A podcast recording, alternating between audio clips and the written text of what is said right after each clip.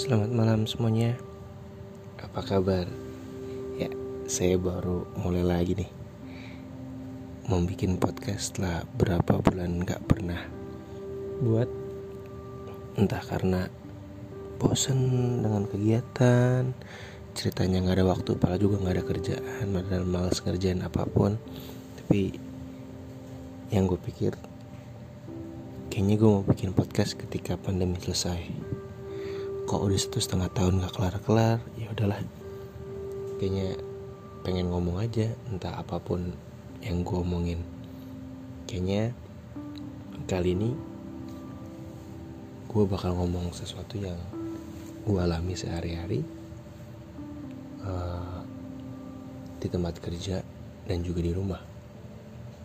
Uh, kayak bisa dikatakan kalau ada peribahasa kalau nggak salah uh, di mana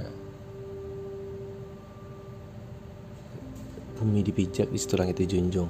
Kayak ibaratnya kita punya aturan di setiap tempat tapi nggak mirip-mirip banget sih. Sebenarnya lebih kepada yang gue mau bahas tuh yang mau gue omongin tentang kehidupan gue terkait dengan penempatan peran. Jadi yang tadi diabaikan aja ya. Asal banget. Jadi gini uh, kalau gue di setiap kita hidup kita tuh punya uh, kita punya peranan masing-masing gitu. Bahkan setiap pribadi kayak gue pribadi peran gue di setiap tempat yang gue kunjungi berbeda gitu. Kayak ada persona bad cop dan good copnya gitulah kalau versi-versi film-film Hollywood gitu kan. Atau eh, nggak uh, tahu di kenyataannya ada nggak sih bad cop dan good cop. Cuman kayaknya iya deh. Uh, bermain peran yang bukan berarti uh, punya banyak kepribadian atau masang muka. Tapi menurut gue adalah bagaimana bisa menempatkan posisi. Gue adalah orang yang ya bisa menempatkan satu posisi menjadi good cop mungkin satu posisi menjadi bad cop mungkin. Ya mungkin bahasanya good cop dan bad cop kurang tepat tapi yang mas gue mau kayak cerita di sini adalah kayak gimana sih gue punya peranan yang berbeda dan cukup berlawanan kali ya. Entah di rumah maupun tempat kerja gitu kan. Um, pertama dari being a good cop. Mungkin kalau being a good cop gue lebih banyak kalau di sekolah. Nggak tepat-tepat banget bilang good cop tapi gue lebih cenderung ke tim hore. Tim hura-hura gitu kan. Karena kalau buat gue merasa ketika suatu organisasi suatu tempat kerja semuanya serius semua kayak waduh jenuh banget kayak tegangan tinggi banget. Ya gue pribadi kalau gue pernah bercerita di beberapa episode sebelumnya gue cenderung orang yang ya udahlah gitu kan. Yang santai-santai aja. Jadi gue merasa perlu ada orang-orang yang ya udah let it flow. Kalau ada kondisi kenceng kasih bercandaan tipis-tipis syukur bagus kalau nggak ya udah garing gitu. Ya udah. Tapi ini yang gue merasa karena di tempat kerja gue sudah beberapa orang yang kelihatan banget punya kekuatan untuk saklek. Nah gue adalah bagian yang tidak sakleknya ini. Uh, mencoba fleksibel mencoba memeriahkan suasana meskipun tidak mudah. Nggak nggak setiap waktu juga. Beberapa kali juga tetap harus bisa serius tapi peranan ini mungkin yang gue ambil karena kenapa sih gue mungkin gue bakal dicap ini kok orang gak pernah serius ini orang kok banyak yang bercanda.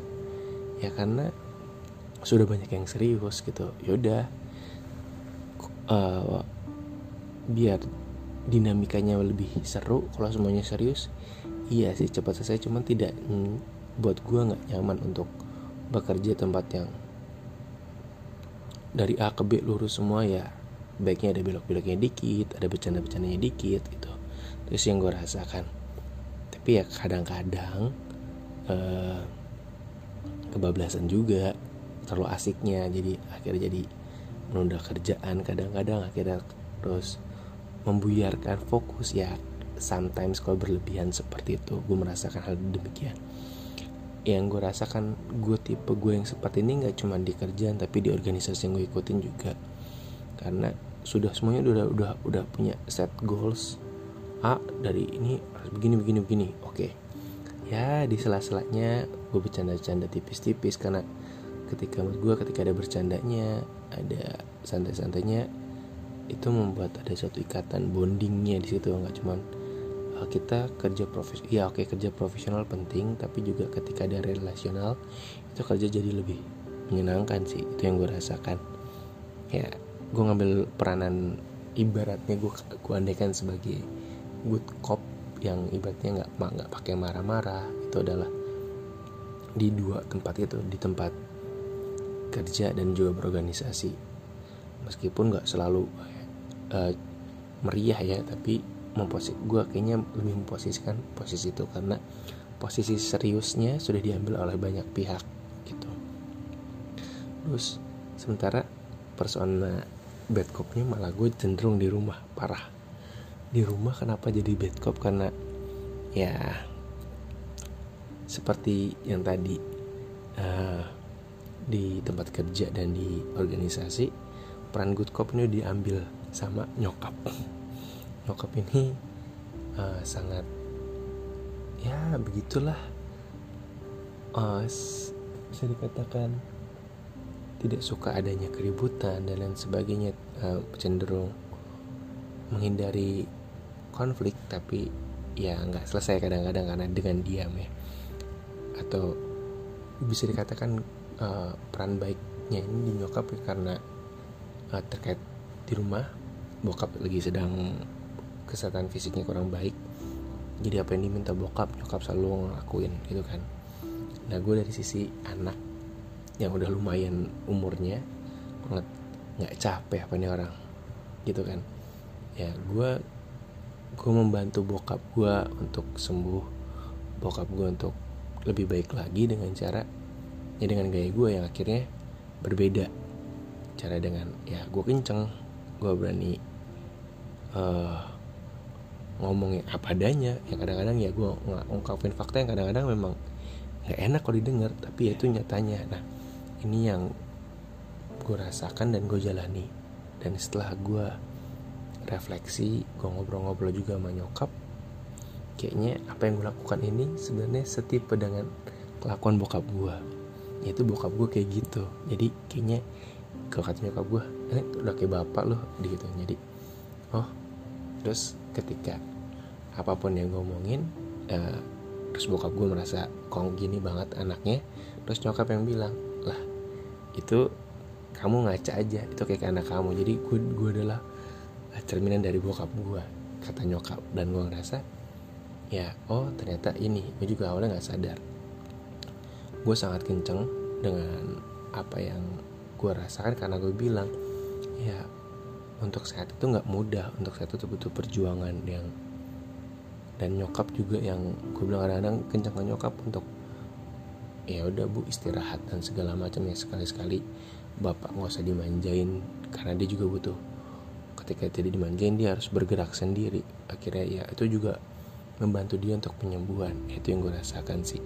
Ya cuman terkadang gue kelewatan. Ya terlalu keras dan kadang-kadang ya hal fakta yang memang pahit kadang-kadang perlu diterima. Tapi mengemasnya bisa lebih lembut gitu kan itu yang kemampuan gue ketika bertemu orang yang dekat sering kebablasan. Karena gue merasa mereka udah kenal gue gue apa adanya. Yang terkadang ya mereka juga butuh tidak perlu dikencengin tapi diberikan pemahaman. Ini minus yang gue rasakan. Jadi kok gue merasa gua atau mungkin teman-teman atau kalian yang mendengarkan entah berapa orang yang mendengarkan podcast gue ini ya ya begitulah yang bisa gue berikan. Jadi peran kita beda-beda tergantung dengan situasi dan kondisi yang mungkin terjadi gitu. Itu aja kali cerita gue kali ini. Ya setelah sekian lama nggak pernah ngerekam suara di podcast ini agak canggung sih. PPKM kayaknya udah turun ada membaik udah level 3 ke bawah udah sempat juga gue makan ke resto gue juga udah sempat nonton bioskop ya semoga kita membaik dan kayaknya gue bakal mulai rutin lagi bikin podcast. Demikian cerita dari gue tanpa ada niatan untuk menginspirasi ataupun mengedukasi. Sekali lagi selamat malam. Thank you